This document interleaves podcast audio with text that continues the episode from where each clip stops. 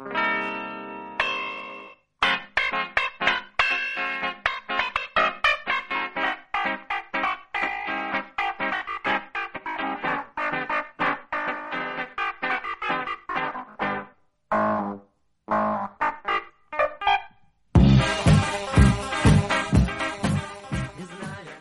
realmente no tenemos escaleta. No, la verdad que Pero no. bueno. Y de hecho, yo normalmente como que me apunto como algunas cosas en una libreta, en plan, pues, toca hablar de esto y de esto y lo otro, y esta vez no me he apuntado nada. Porque es un poco como precipitado todo, pero bueno. Yo, yo sí que me he apuntado cosas, curiosamente. Y eso que yo iba a ir a, a saco, como en plan, yo es que la película me la sé de memoria. y- Pero bueno. ¿Sabes? Espérate, que se me había olvidado decirte esto. Ahora te lo digo, ya verás. Mm, Vale. ¿Pero qué está pasando? ¿Tú sabes que si buscas pavos hermanos en Google te sale una carnicería? ¿Ah, sí? ¿Existe una carnicería con esta, con esta- ¿Hijo de perra? Matadero de pavos hermanos. ¿Y de qué, cuándo se creó? Hombre, eh, mira, tengo hasta, hasta el CENAE de la empresa si quieres, pero eso no lo vamos a decir, obviamente. O sea, lo tengo porque es fácil de ¿Qué es el encontrar. CENAE? El número de... Ah, no, el CENAE no. Eh, era, el CENAE es... El CIF. Claro, me he equivocado. El CENAE es el, eh, la, la parte en la que está centrada. Esa, en, en la parte de la industria, que pone avicultura, ¿sabes? Que no miente el nombre de la empresa. Pavos hermanos, pues... Pues, a ver. Matadero de aves. Bueno, claro, sí. Pues mira, sí. Joder. Está en Sevilla. ¿Crees que debemos de comprarles el dominio? O tomar represalia. Eh, son gente que tiene un matadero. Tiene... Se dedican a matar, la verdad que sí, machetes. pensándolo bien, se dedican a matar. Y nosotros hemos visto una peli, hemos visto una peli de marionetas. Entonces, pues no sé, no estamos en igualdad de condiciones, no podemos competir. De una marioneta carnívora. Mm, mm, bueno, sí, sí. No come nada que no sea chicha. Es verdad que es chicha humana. La marioneta no es carnívora, lo que es carnívora es el personaje, que es la planta. Pero la marioneta no es carnívora, la marioneta, ¿sabes? Es- ¿Sabes? ¿Pillas por dónde lo que voy? Bueno, da igual. Vaya forma de romper el mojo de la historia. Bueno, bienvenidos un día más a Pavos Hermanos, el podcast cinéfilo favorito de... Y no la carnicería sevillana. Por si alguien ha entrado aquí buscando información sobre cómo matar aves o cómo encargar mm, muslos de pavo para Navidad o algo así. No, dejémoslo claro desde el principio. No. Para mí siempre lo de comer pavo en Navidad, eso es muy de las películas americanas. En mi casa nunca se ha comido pavo. Sí, es de acción de gracias. Yo no he comido pavo en Navidad tampoco, no. Pero luego yo sí he conocido gente que come pavo en Navidad, pero claro, luego también hay gente que... Pero a raíz de haber visto Friends muchas veces y Fraser y todo Claro. esto, y lo ven tantas veces que al final, pues eso, acaban comiendo pavo. Yo en Navidad se comían gambas Claro. Y luego carne a la brasa Claro. y luego pues lo que surgiese. ¿Sabes? Eso, eso, tu casa es una casa española, que eso es lo que se come de verdad en una Navidad española. Se te hincha el, el pechito cuando dices española, ¿eh? Como digo, España. Es que me acabo de ver el documental de Franco, el documental alemán de Franco de Netflix y no entiendo tanto revuelo. Eh... Franco, el director de la película de la que vamos a hablar hoy. de yo. Solo voy a decir que no entiendo tanto revuelo con ese documental porque eh, lo que hayas estudiado en segundo bachillerato es lo que te están explicando ahí. Solo que con voces nazis. Bueno, bienvenidos a Quien haya entrado aquí pensando que no se iba a, a- no iba a aprender nada sobre geopolítica, ay, qué equivocado estaba. Bienvenidos a Pavos Hermanos, el podcast cinéfilo puro, eh, prístino, virginioso.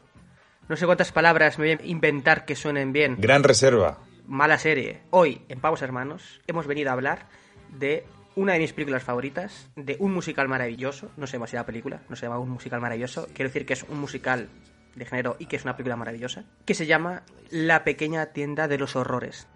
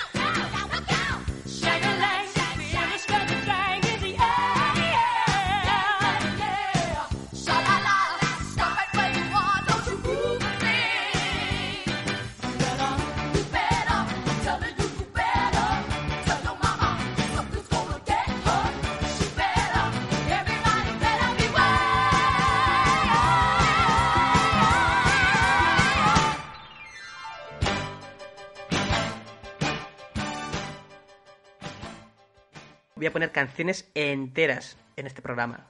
De hecho, mm, me sorprendió ver que en España se tradujo como la tienda de los errores, aunque en inglés sea The Little Shop of Horrors. Of Horrors. Yo creo que es para separarla de la original que hizo Roger Corman en el año 60, que todas las fuentes dicen que la grabó en dos días y medio, a mí me cuesta de creer, pero luego es verdad que luego cuando he seguido leyendo, aunque tardó dos días y medio en grabarlo, es verdad que luego he leído que fue multicámara, que ensayaron el triple de tiempo antes de hacer las cosas, lo cual pues O sea, seis días. Claro, no sé si seis días o más, si tuvieron como una semana ensayando. Entonces, ahí ya dije, vale, eso ya puede ser más, tiene más sentido. En fin, no sé si has visto la pequeña tienda de los horrores original. No, no lo he visto y, y el musical tampoco. Sí, sí lo has visto porque si no, no estaríamos aquí. No, el musical me refiero al musical de teatro. Ah. Que después, después de la primera. Creo que primero vino la peli de Roger Corman, Claro. luego hubo un musical, en plan un musical musical, no una película Sí, sí. musical, sino un musical en teatro, que no he visto tampoco. Y luego esta, y luego creo que había- recientemente ha habido alguna más, puede ser. No, película no. Lo que habrá habido es una nueva interpretación de la obra de teatro. Sí que es verdad que yo llegué a leer que se iba a hacer un remake, pero eso mejor ya más adelante, si no se nos olvida, que cabe la posibilidad de que se nos olvide hablar de ello.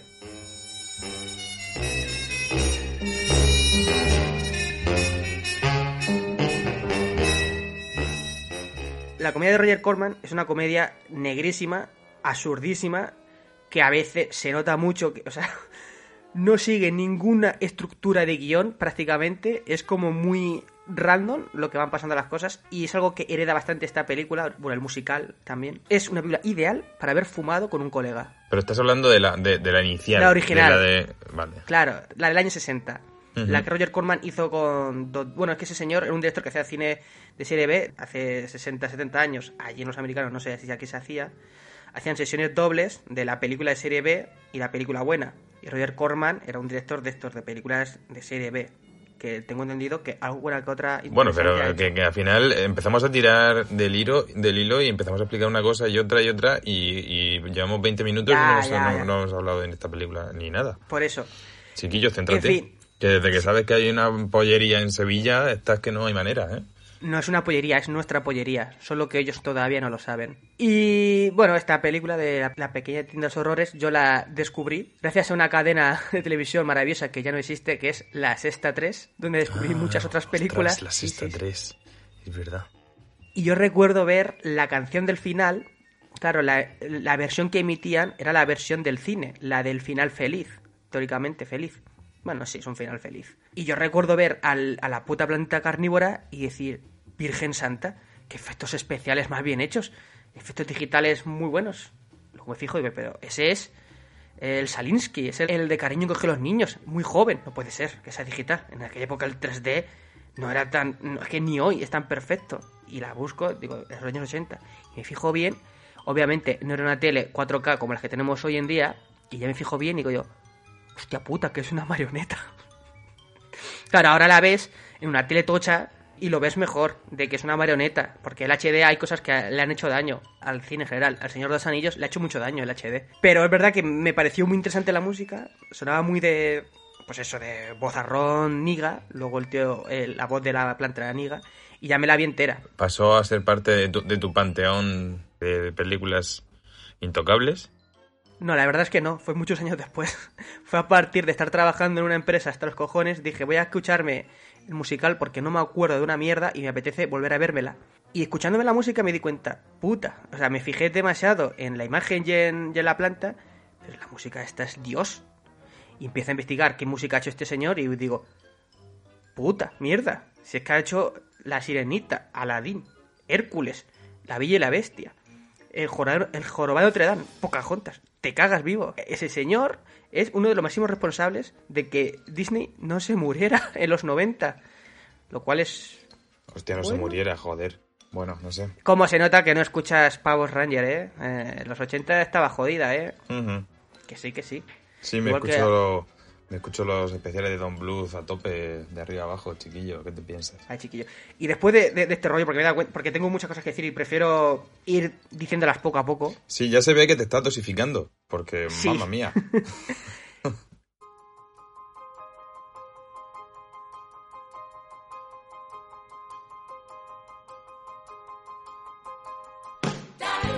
I was walking in the wholesale flower district that day. By this place where this old Chinese man, he sometimes sells me weird and exotic cuttings. Cause he knows, you see, that strange plants are my hobby. He didn't have anything unusual there that day. So I was just about to, you know, walk on by. When suddenly, and without warning, there was this. Aún no me has dicho qué te ha parecido la película. Pues eh, es, es difícil de describir, pero mm, no me ha encantado. No es que no me guste, pero no me ha encantado. O sea, quiero decir, soy capaz de ver muchas de las cosas buenas que tiene y entiendo por qué mm, puede generar fascinación a según quién o a, toda una generación. Y creo que si yo hubiese visto esto en vez de con 32 años, con, con 12 o con 8 o con 15, pues estaríamos hablando de otra percepción totalmente distinta. Entonces, pues bueno, me gusta la música, me gusta eh, los decorados, me gusta la planta, me gusta cómo está animada, me gusta prácticamente todo, me gustan eh, ciertas soluciones de narración que hace el director, me gustan las escenas, los personajes, eh, los cómicos que participan, el concepto de la trama, pero vi la película y se me hacía tedioso porque era como un poco, no sé, como estaba dedicada a un público que yo no soy, que no formo parte exactamente. Entonces, bueno, es una sensación agridulce, como cuando ves una, quizá cuando ves una peli, pues eso, que de un género que a ti no te gusta especialmente o que para una edad que no es la tuya y dices, puedo admirar que está bien y todo, pero yo no, no me la pondría otra vez para disfrutar, la verdad. No sé si este micro es lo suficientemente potente, pero un trocito de mi corazoncito se ha roto. Pues, pues lo siento, lo siento mucho, pero otro te me están a pecho, chiquillo. No pasa nada, no pasa nada. Yo entiendo lo que quiere decir. A mí lo que me pasa muchas, muchas veces con los musicales es que se me hacen tediosos porque no conozco la música. Entonces, desde hace ya tiempo lo que hago es escucharme la música antes de verme la película. Porque ya voy a conocer la música. ¿Y sabes por qué creo que se hace tedioso a veces los musicales? Es, es una parida mía. Y es porque creo que me satura. Porque intento retener la música, pero no la conozco. Y como no la conozco, pues no logro conectar del todo al principio. Bueno, seguramente ayude si en el musical aparecen canciones que tú ya conoces y que te gustan. Pero yo acabo de ver hace nada eh, West Side Story, la de Spielberg, y he flipado con ella. y Yo no había visto la original ni conocía, bueno, conocía el estribillo de una de las canciones, pero, pero ya está. La de O sea Living que- in America. Exactamente, pero...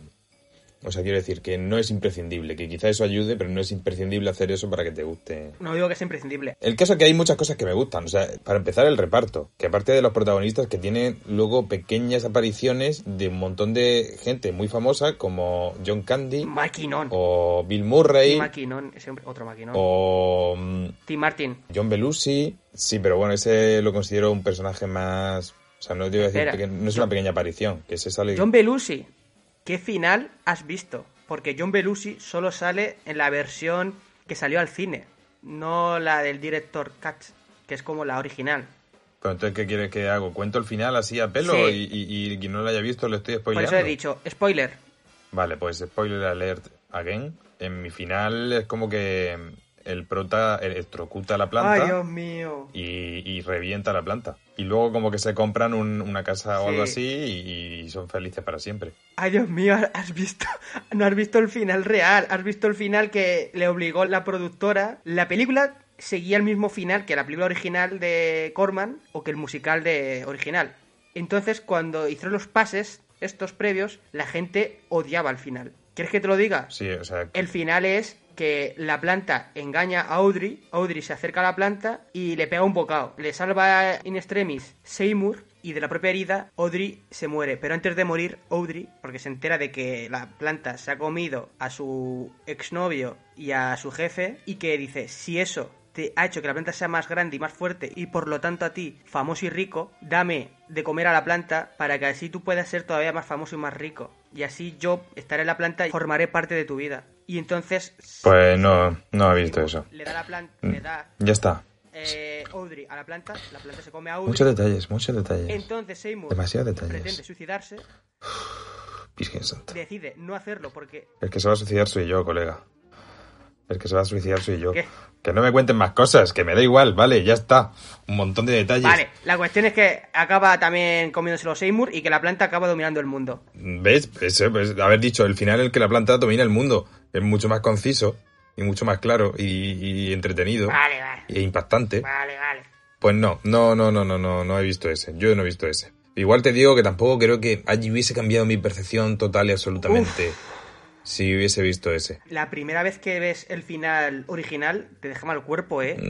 Mm, bueno, Vamos a hacer una ficha. La pequeña tienda de los horrores, el musical, es una película del del año 86, ¿puede ser? sí, creo que sí. Dirigida por Frank Oz, el señor que dio voz a Yoda ah, y a la reina Gustavo durante mucho tiempo, socio de Jim Henson. Es más, no es casualidad de que la puta marioneta de la planta sea la puta hostia, sino es porque esta hubiera de alguna forma relacionada con Jim Henson. No sé hasta qué punto él formó parte de, de la película. Total. Yo creo que haber leído algo sobre que el hijo de Jim Henson es el que movía la, la planta, ¿puede ser? tendría que ser cuando fuera enana, Hostia. porque la planta al principio se movía con un mando a distancia, o con un, bueno, no sé, da igual, con un solo mando, y acabó la planta siendo tan grande, siendo llevada por 50 personas, y cada persona llevaba a lo mejor tres palancas, para que se moviera y bailara al son de la canción. Joder.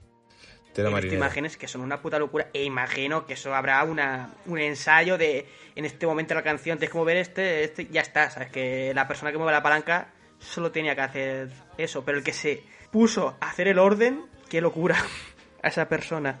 Pues sí, la verdad que coordinar eso No está bien pagado. no, no debe ser muy fácil. Y la película, por cierto, está 100% doblada, incluso los diálogos. O eso me ha dado la sensación siempre. Mm, Sí que es verdad que yo también tenía la sensación muchas veces de que no encajaba del todo en las canciones, sobre todo el diálogo con o sea, la letra con, con los movimientos de los labios. O sea, que imagino que sí que debe, estar doblado, o al menos al- con algunos personajes. Ah, ya, pero la- las canciones siempre han estado dobladas. Yo me refería también a los diálogos. Las canciones, creo que la primera película, por lo menos así importante, musical, que se hizo sin doblar, 100% teóricamente las canciones, es Los Miserables, la del 2012. Antes siempre se doblaba. Esa es que se grabó en directo, sí, es verdad. Now please,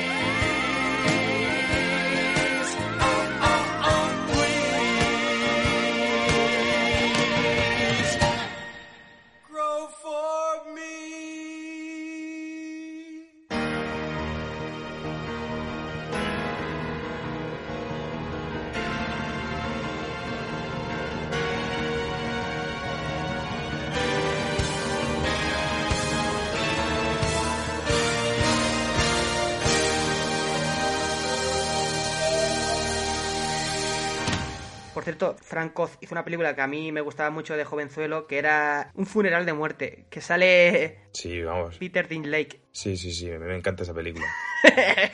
Me parto la caja con esa película. Con el, con el tipo este que, que, que se droga por accidente y se tira toda la película liándola muchísimo. O sea, me parece genial. Eso, bueno, da igual. No vamos a sí, hablar de además que yo tampoco me acuerdo muy bien. Solo me acuerdo de que el enano era el ex amante del abuelo muerto, nada más. Y que iba al funeral a chantajearlo o sea, para que para que no lo hiciera público a cambio de dinero.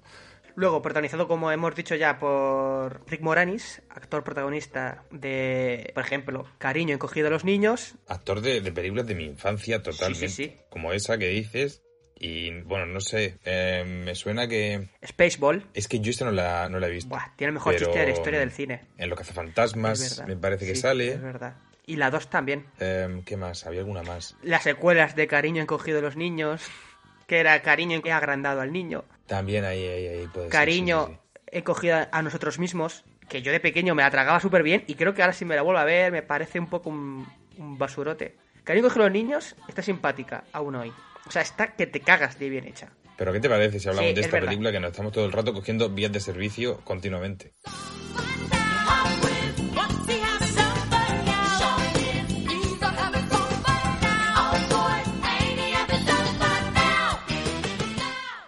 Luego, Ellen Green, que es la actriz que interpretaba a Audrey en el musical y que para mí ella la puta película. O sea, su momento en la que canta. Cada vez que el personaje canta, es ella quien canta, vaya tía, o sea, vaya voz, porque además tiene como varios registros Sí. y tiene una, una voz impresionante. Es que ahí donde yo iba. Hay dos momentos que es que, oh, joder, macho, son brutales. Uno, cuando ella canta la de Somewhere in the Green, que es cuando canta lo que ella sueña, que es esas casas de señorito, por así decirlo, de clase media, con un jardín, algo verde, es donde acaban en tu versión. En la normal acaba digerida. Ella, todo lo que está diciendo suena a chiste, porque bueno, la película es, una comedia, pero es una comedia muy muy chunga, porque se están riendo, se está riendo un poco de los sueños de los personajes, o más que de los sueños, de eso que se nos ha inculcado, lo que hay que aspirar, de ella quiere tener su casa de dos camas. Yo creo que en parte por eso tampoco conecté mm, del todo con la peli, porque los dos personajes protagonistas es como que son un poco... chicos, por favor, espabilad los dos. Chiquillos. Venga, va, va, con un poquito de sangre, con un poquito de... no sé. Es que, que, que queda todo el rato... Eres un me, me ponen nervioso de, de, de, de ver gente tan, tan, no sé. Lo Uf. que iba a decir es que cuando ella canta esa canción, lo hace con tanto sentimiento, es que esta tía, aparte que canta bien, es que canta con sentimiento y sientes ese sentimiento y yo cada vez que, la, que me la vuelvo a ver, lo absorbo más y me emociona porque empiezas a entender de que de verdad hay gente que tiene esas aspiraciones un poco tristes y absurdas, pero es que claro, son tan miserables, es que esa aspiración se te hace patética y triste, pero a la vez tienes tanta empatía hacia ella que no puedes evitar sentir como tristeza de joder, macho, que tenga lo que ella quiera de verdad. Cuando ya se ha muerto su exnovio, del que hablaremos luego, y canta la de Suddenly Seymour, que ella, que habla así, y cuando ya empieza a darse cuenta de que ya no tiene la carga del hijo puta con el que estaba, y se libera, de repente su voz, Mm, ahí Cambia. es cuando cambia, sí, sí, sí. y ahí, joder, Total. I meet a man and I follow him blindly.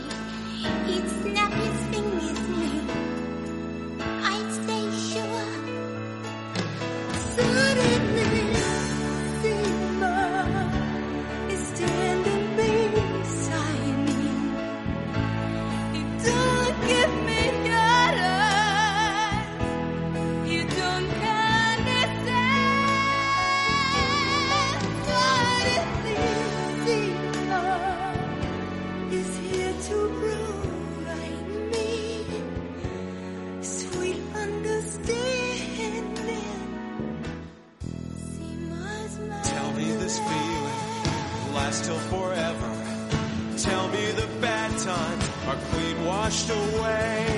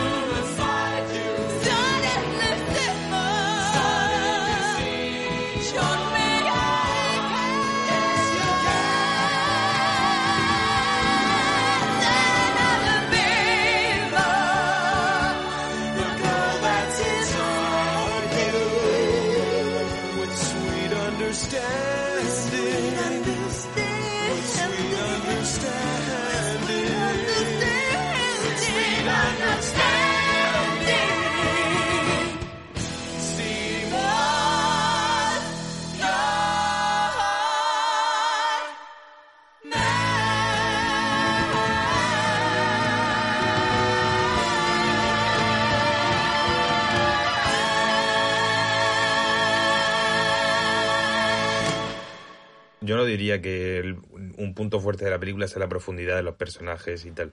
Aunque lo mismo me, me equivoco, pero. Pero es que sé, para no, mí es que sean profundidad de personajes, sino cómo los llevan a unos terrenos, tampoco son, no son planos realmente, sencillamente son ingenuos en un mundo de, pues eso, de, de no sé si de ratas, pero sí que es verdad que están como en la mayor, el barrio de la miseria. La, la segunda canción, que me sorprende que no haya dicho nada porque es una canción bastante anticapitalista, casi diría, está criticando su miseria en la que viven, la pobreza en la que viven y cómo es imposible Mm. salir de eso solo por haber nacido sí, sí, total. en esa clase social. Totalmente. Joder, y la rabia con la que cantan los vecinos. O sea, la rabia con la que cantan los vecinos es brutal. Punta.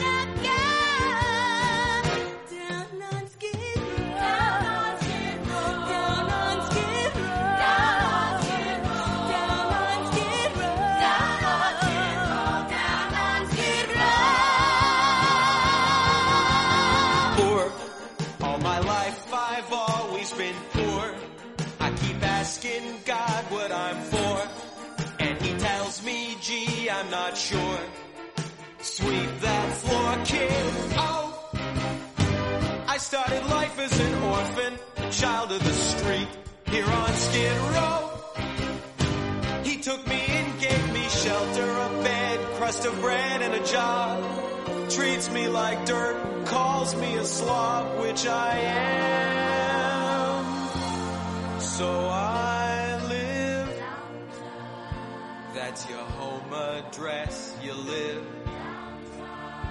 When your life's a mess, you live. Where depression's just status quo. Someone show me a way to get out of here. Cause I constantly pray I'll get out of here. Please won't somebody say I'll get out of here. Someone give me my shot or I'll rot here. Show me how and I will. I'll get out of here. I'll start climbing uphill and get out of here. Someone tell me I still could get out of here. Someone tell Lady Luck that I'm stuck here. Gee, it sure would be swell to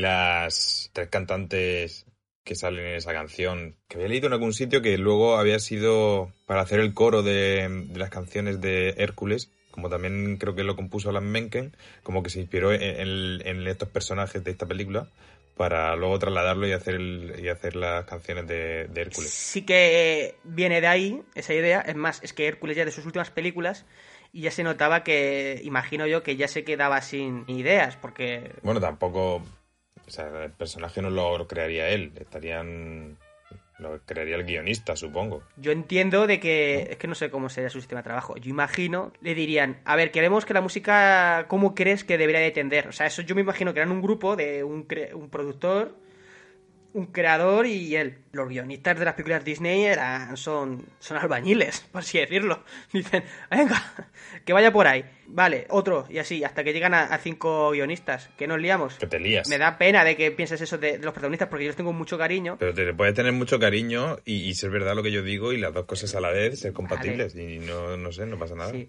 Luego el novio de Audrey, que es Steve Martin, Sí, que, uff, qué personaje más... maravilloso. Mm, Sí, eh, o sea, es fantástico y a la vez lo quieren matar. Pero no por los mismos motivos que quieren matar a los protagonistas. es diferente. Pero es que lo, Es como- lo hace tan exagerado, pero a la vez tan bien que es como... Sí, sí, sí. Y que cuando aparece en, esa- en la moto, en ese fondo de croma bastante cutroncio, y está diciendo, ¿cómo que es un profesional? Dice, vamos a ver, ¿quién va, qué, qué profesional va en moto con chaqueta de cuero? Y está ahí, pues eso, cantando, diciendo, dice, mi madre me decía que era un hijo de puta, malvado y cruel. Tú, hijo mío, vas a ser dentista.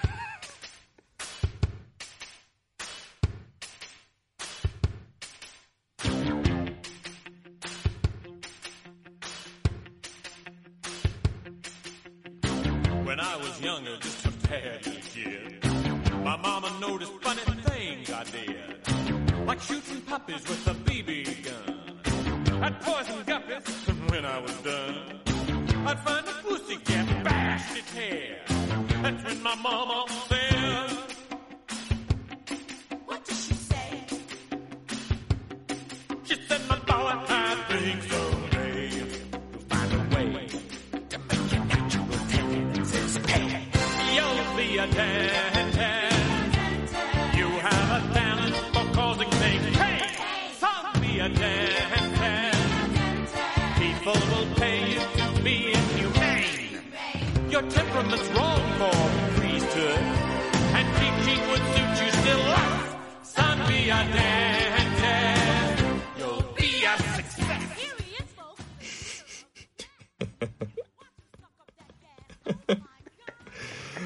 Totalmente. Me acordé de Seinfeld cuando, cuando hizo eso, no sé, por algún Sí, motivo. sí, sí. Los dentistas, ver- no sé. El dentista de Sinfield era el, el Brian Cranston. Madre mía, cuántas referencias. Sí, total, total. Sí, sí. Y claro, luego se encuentra con la horma de su zapato, que es Bill Murray, que simplemente aparece una escena nada más, como un cliente que simplemente es... Sin relación con nada. Y me parece lo mejor de la película. Fue el, el único, el momento en el que me estuve riendo fue en esa escena. En plan, pero este tío, o sea, es que es muy, es muy, no lo sé, muy sin sentido. ¿Tú sabes el origen de esa escena? Bueno, sé que hubo una escena, o sea, que ese personaje lo hacía Jan Nicholson en la primera película, creo.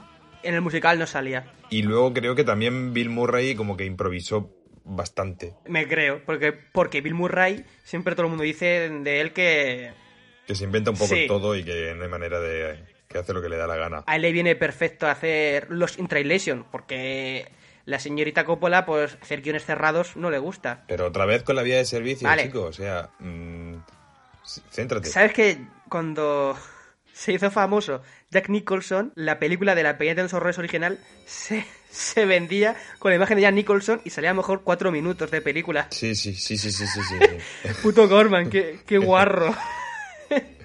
Bueno, yo no sé si fue él o la distribuidora o quién, quién fue.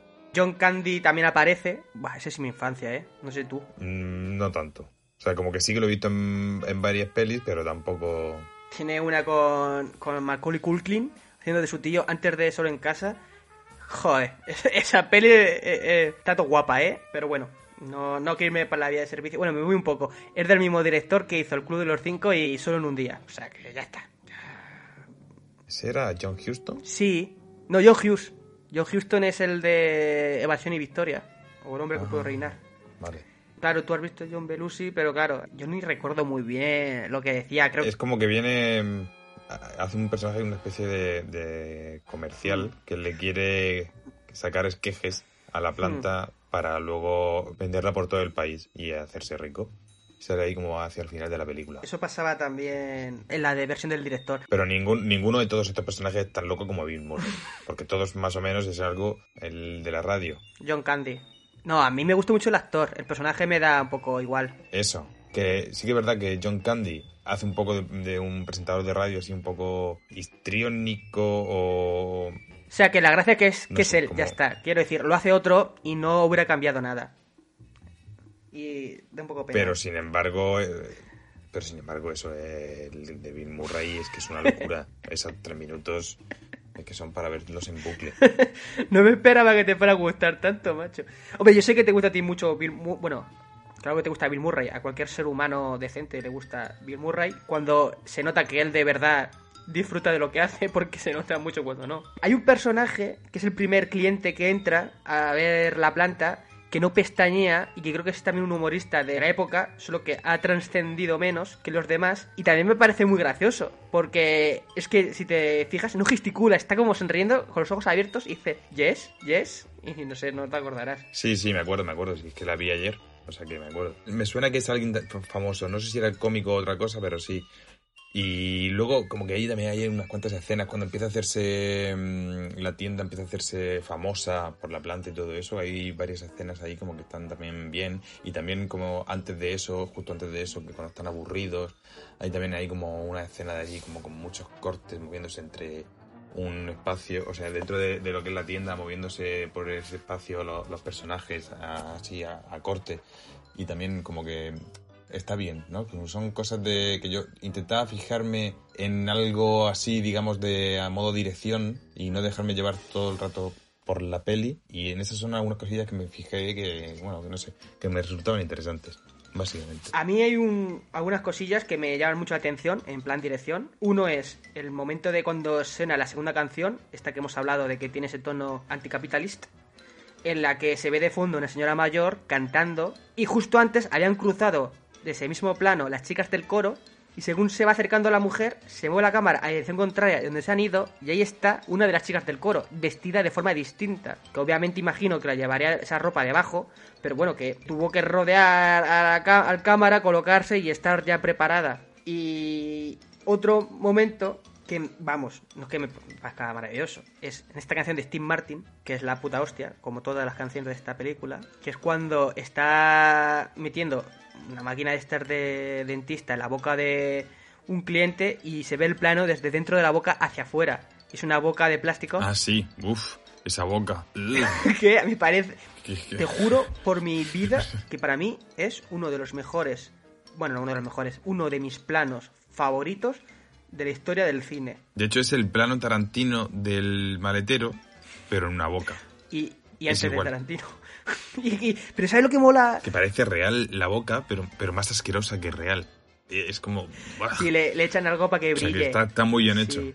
La máquina que lleva la mano tiene como una forma de que al final es más grande para generar la sensación de perspectiva. Es que es una puta genialidad. de verdad. Y bueno, no sé si hay algo... Es que quiero que digas más cosas, de- algo que, yo que sé, algo que quieras sacar, que te haya gustado más de la película que no hayas dicho. No sé, algo musical. No, así no funcionan las cosas, Córcola. No puedes decirme, ahora dime algo que te haya gustado que tenga que ver con esto. No así, esto no va ¿Qué, así. qué opinión te da de que se cagaran con el final original y decidieron hacer una versión en la que los 20 minutos del final se regrabaron de nuevo? Volvieron a grabar 20 minutos de cero del final, que es como el final que ha trascendido casi. Ese cambio de rumbo del autor a causa de un poder mayor, que es el de el de la panoja. El impone la panoja. Bueno, es que no sé, yo no sé lo que pasó. No sé lo que pasó ahí. No creo, o sea, bueno. Mm, tampoco creo que fuese en plan. Este es el final que quiero yo como autor, sí o sí. Y todo lo que sea diferente a esto va en contra de mi, de mi visión como artista. No, no sé. No me da la sensación de que fuera algo así, pero. Como no tengo los datos, yo qué sé. Pero quiero decir que hay una construcción de la historia que ya está hecha, que está a partir del musical y a partir de esa película original, y que como les dicen, mira, el final es deprimente. Esto no vende. Hacer, hacer un final más satisfactorio para el espectador. Entonces, por ejemplo, yo no he visto todavía eh, la Liga de Justicia de Zack Snyder, pero después de toda la tralla que se ha dado con esa película, y después de que dura una hora y media más que la original, tengo entendido de que la trama es igual, o sea, que la trama es igual, que el final es igual, ¿no? Que básicamente no, no es un cambio brusco. Y en cambio en esta es que cambia por completo. Entonces, quiero decir que no digo que no haya pasado, pero no me suena de que haya habido un cambio tan bestia en una película, por lo menos que yo conozca, de nuevo. Bueno, mira el final de, de Doraemon, que tuvieron que rehacer y decir que no era. El final que, que tenían planeado era un esto es un sueño o algo así, y, y luego lo que tuvieron que cambiar porque la gente no lo aceptó eso de forma Eso, amable. eso, aparte de que es una leyenda urbana y de que es mentira, ¿Ah, sí? sí. Eso era Oliver y Benji. Bueno, este es una leyenda urbana, pues Pero era Oliver y Benji. como que Oliver y Benji. Sí. No, es Doraemon el que yo digo. Ya, porque se empezó a decir Doraemon, pero realmente fue Oliver y Benji, porque es más, el primer episodio de Oliver y Benji se llama Viviendo un sueño, y el último episodio de la serie era Oliver despertando de un sueño en el que había jugado el Mundial de Clubes de chavales, y la final era contra Alemania, que creo que empataban 2-2 o 3-3, algo así. Joder, macho, ¿por qué me acuerdo de estas cosas? ¿En el sueño empataban? En ese sueño lo recordaba. Vale, vale, pensaba que en su sueño había soñado que llegaba a la final y empataba en vez de ganar. Colega, ya si estás soñando... En el final original, cuando se despertaba, es que había perdido las piernas. ¿Qué dices? Eso sí que tiene pinta de leyenda urbana. Anda que lo de Doraemon, de que era un sueño de Novita, Bueno, pues, pues yo qué sé. Los Serrano era eso. Pues, pues quizá ahí también. Sempre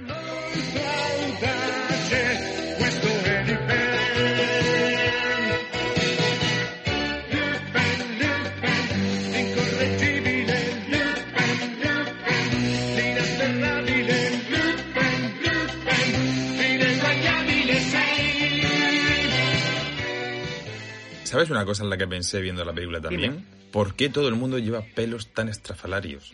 ¿Te has fijado? No es todo el mundo, todo el mundo, pero hay unos cuantos. El Steve Martin lleva un pelo que... Sí, John. Candy. Audrey lleva Sí. otro pelo que tela marinera. John Candy también, tela marinera. O sea, mm, el jefe de la tienda también es como que se peina así un poco así como... Está medio calvo y con la raya en el medio y para los lados así como totalmente ridículo. Yo creo que es porque todo construye un universo y que tenga una coherencia dentro de ese universo, o sea, para que nada te salte. Sí, puede ser. Pero luego Bill Murray lleva un pelo así medianamente normal, como es el suyo, porque claro, seguramente dirían, tienes que ponerte este pelo, y Bill Murray diría, no quiero. Y ya pues... pues Y se acabó. pues, ya está. y se acabó. Puede ser, puede ser. Tiene pinta así ese señor. Quería hablar de que La Pequeña Tienda de Horrores forma parte de ser un musical de terror como otros musicales de terror que hubieron en su momento como Rocky Horror Picture Show, Peter, Peter Shaw. Horror Picture Show, la de Repo, que no la he visto, por cierto, y sí, se llama Repo. No, no recuerdo, Ostras. sé que es mucho más moderna. No sé ni lo que es. Pues es un musical así como... Yo es que no sé si te lo he dicho alguna vez, pero yo es que no soy como un- no soy un gran fan de los Bueno, y, y, y todavía has dicho el cuarto musical de terror que yo medio conozco, bueno, que me conozco, no, este lo conozco bien, que es El Fantasma del Paraíso de De Palma, que esa película es- está en mi lista de decirte en un futuro, esa sí que es café para cafeteros, ¿eh? Esa es para dar de comer aparte. Pero, pero, pero entonces, si sabes que a mí los musicales no, no me gustan, entonces, ¿por qué me quieres torturar de esa manera? Porque es tan loca que yo, yo qué sé. Son cosas que he dicho, si la he visto yo, la tienes que ver tú. Además que De Palma mola un pejote. O sea, eso es venganza, eso es en plan, si yo he sufrido viendo esto, tengo que hacer sufrir Que no, que no, más. que yo no sufrí, yo la disfruté. En el año 2023, en teoría, a lo mejor se retrasa, se va a estrenar un remake de La Pequeña de los Horrores, dirigida por Greg Berlanti, no sé quién es este hombre, a ver qué ha hecho. Ha dirigido episodios de la serie de Superman y Lois, de Catwoman, de series de DC, sí, de Flash, sí, series de DC. ¡Buf! ¡Qué mala pinta! Quien hace de Seymour es Taron Egerton, que ya interpretó a Elton John en, en Rocketman y que interpretó ya a Seymour eh, hace un montón de años. Y a mí la verdad es que yo habiendo visto Rocketman me parece que es guay, ¿vale? Audrey Scarlett Johansson, yo la he visto hablar y tiene una voz un poco rota. No sé si va a cantar guay. Y quien hace del personaje de Steve Martin es Chris Evans, el Capitán América. O sea, ¿cómo puede ser? Le tendrán que dar una vuelta al guion o algo, no lo sé, supongo. Porque, ¿cómo va a ser el Capitán América? Va a hacer del personaje del pobrecito Seymour. no, no, no, frágil. no. Es Taron Egerton, que es Elton John en Rocketman. Ah, perdón. Chris Evans, Ah, Chris Evans va a hacer del novio chungo. sí. Que Ah, no, vale, no dista vale, mucho de lo que hace en Eso Puñales por la sentido. espalda. Vale, vale, vale, vale. Ahí sí, eso tiene sentido. Y a mí me gusta Chris Evans, la verdad, pero me gusta más cuando le veo en Snowpiercer que cuando le veo en Puñales por la espalda. Cuando se trata de hacer cosas de comedia, mm, bueno, ya se verá. Yo cuando me enteré de que existe este remake, yo me enfadé porque dije, ¿por qué hacen un remake de algo que es perfecto? Así. Qué manía la gente, cómo gusta Ya, criticar las cosas. Claro, lo que te iba a decir, que luego me di cuenta de que, a ver, por un lado, no me gusta que se hagan remakes en general, porque cada vez que se hace un remake estás dejando de hacer algo original y será que no hay guiones originales que pasan de ellos. Pero también hay remakes que son Eh, maravillosos, sí, o sea, es que sí, no sé. Los hay, pero no hace falta que se O hagan sea, a tantos. mí la serie Fargo me parece que me ha dado eh, algunas de las horas de entretenimiento de mayor calidad que yo he tenido Pero eso no es un remake, eso es un a estar- spin-off. Y simplemente tiene el, el logo. La primera temporada es, es un remake prácticamente. Porque casi es lo mismo que... Y no es un spin-off porque no cogen a un personaje. Bueno, da igual. Que no estoy de acuerdo. Que a mí me parece bien que hagan... Si quieren hacerlo, pues que lo hagan. Ya, no, y lo que te iba a decir, me he dado cuenta de que realmente, cada vez que hay gente que dice, van a destrozar la original cuando hacen el remake. Eso Y también. yo pienso, No van a destrozar Claro, nada. y yo pienso, pues yo tengo la, la original, bueno, tengo las dos, el musical y la otra en DVD que me la encontré por la calle y aunque salga el remake, ahí están. O sea, es como cuando Torrente le enseña la droga a Rafita en Torrente 1. Dice, ahí está, te muerde, te pellizca los huecillos. No, ahí está el remake y no me va a hacer nada. Y es más, a lo mejor voy a verla porque ver esta música que a mí me encanta en altavoces de cine, pues, pues tiene que estar guapo. Una pregunta. O una pequeña porra. A ver, porra tampoco porque... Bueno, porra para nosotros solamente porque imagino que no lo has buscado. A lo mejor sí. Yo no lo he buscado. ¿Crees que harán la planta en digital? Seguro que ¿Sí? digital. Hostia, es que es como un Seguro. sello muy de esta peli que no sea digital, que sea Ya, físico. pero es que para hacerla igual ya tienes la original. Entonces, además de que yo creo que esa tecnología hoy sale peor. Ya no hay tanta gente relacionada con ese tipo de industria de las marionetas. Se hace todo en digital. Ya puede ser. Y entonces ya no sé yo Mm. hasta qué punto... Yo pensaba que se iba a cancelar este remake porque han salido, por ejemplo, este año cuatro musicales. ¿Este año 2022 o o 2021? 2021, perdón, este año anterior. Han salido cuatro musicales que son Tic Tic Boom, Annette, Side Story y In the Haze. Y los cuatro musicales han sido fracasos de taquilla, algunos brutales. Y las cuatro están bien, incluso no solo están bien, es que Annette es, es de las mejores películas del año, para mí la mejor.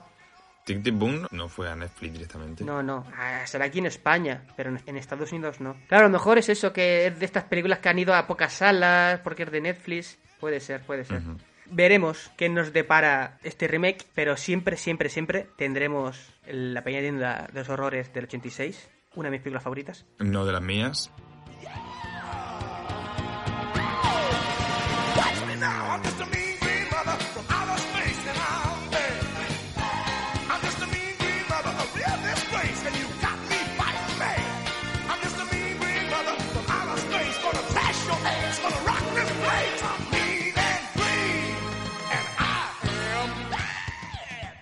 ¿Cuál es tu recomendación para el próximo podcast? He estado dudando entre dos, principalmente, y al final me he decantado por una, pero no te voy a decir cuál es la Por otra. una tienes que decantarte, desde luego. Pero sí, me he decantado por una. Entonces, la peli que he elegido para el próximo programa es una peli española de 2019 que a mi juicio ha pasado bastante desapercibida y no he visto en muchos sitios que se hable de ella y a mí me parece alucinante y se llama Ventajas de viajar en tren. Me la iba a ver de todas formas, Ah, mira, pero vale. pues fíjate. Así me obligas a decir, venga, para viajar entre, me la estoy apuntando. Ventajas de viajar Sí, en tren. sí, sí. Sí, sí. Gente que respeto su opinión me han hablado de que es la polla con cebolla. Bueno, a ver, A ver, es lo que me han... que no te, no te suban mucho, no te suban mucho las expectativas, que luego al final mm, te decepcionas, córcole. Vale, vale.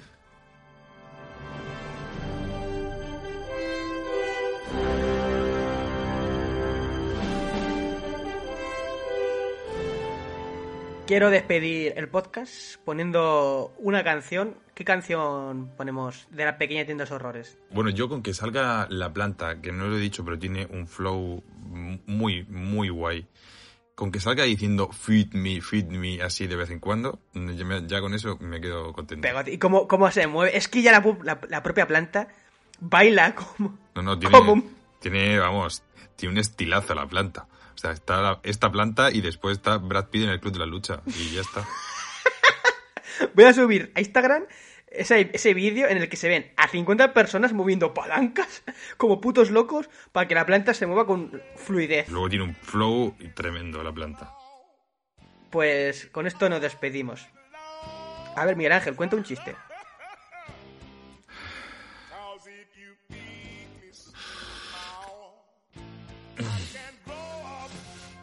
Silencio incómodo.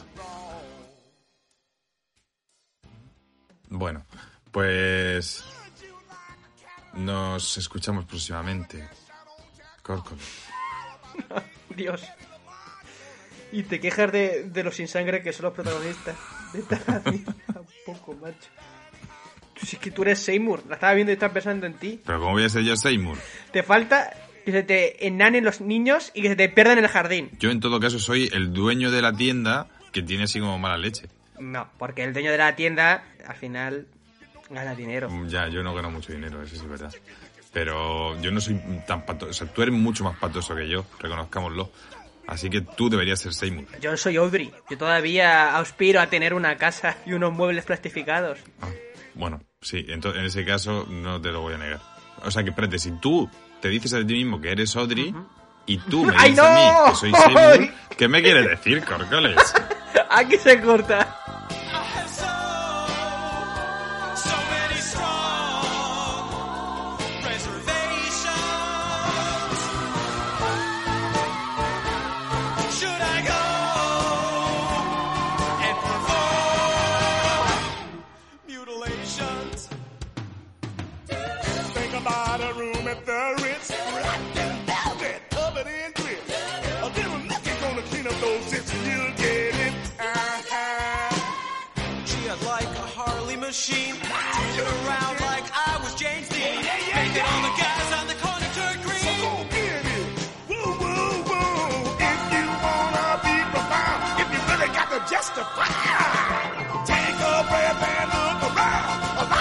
Deserve to die.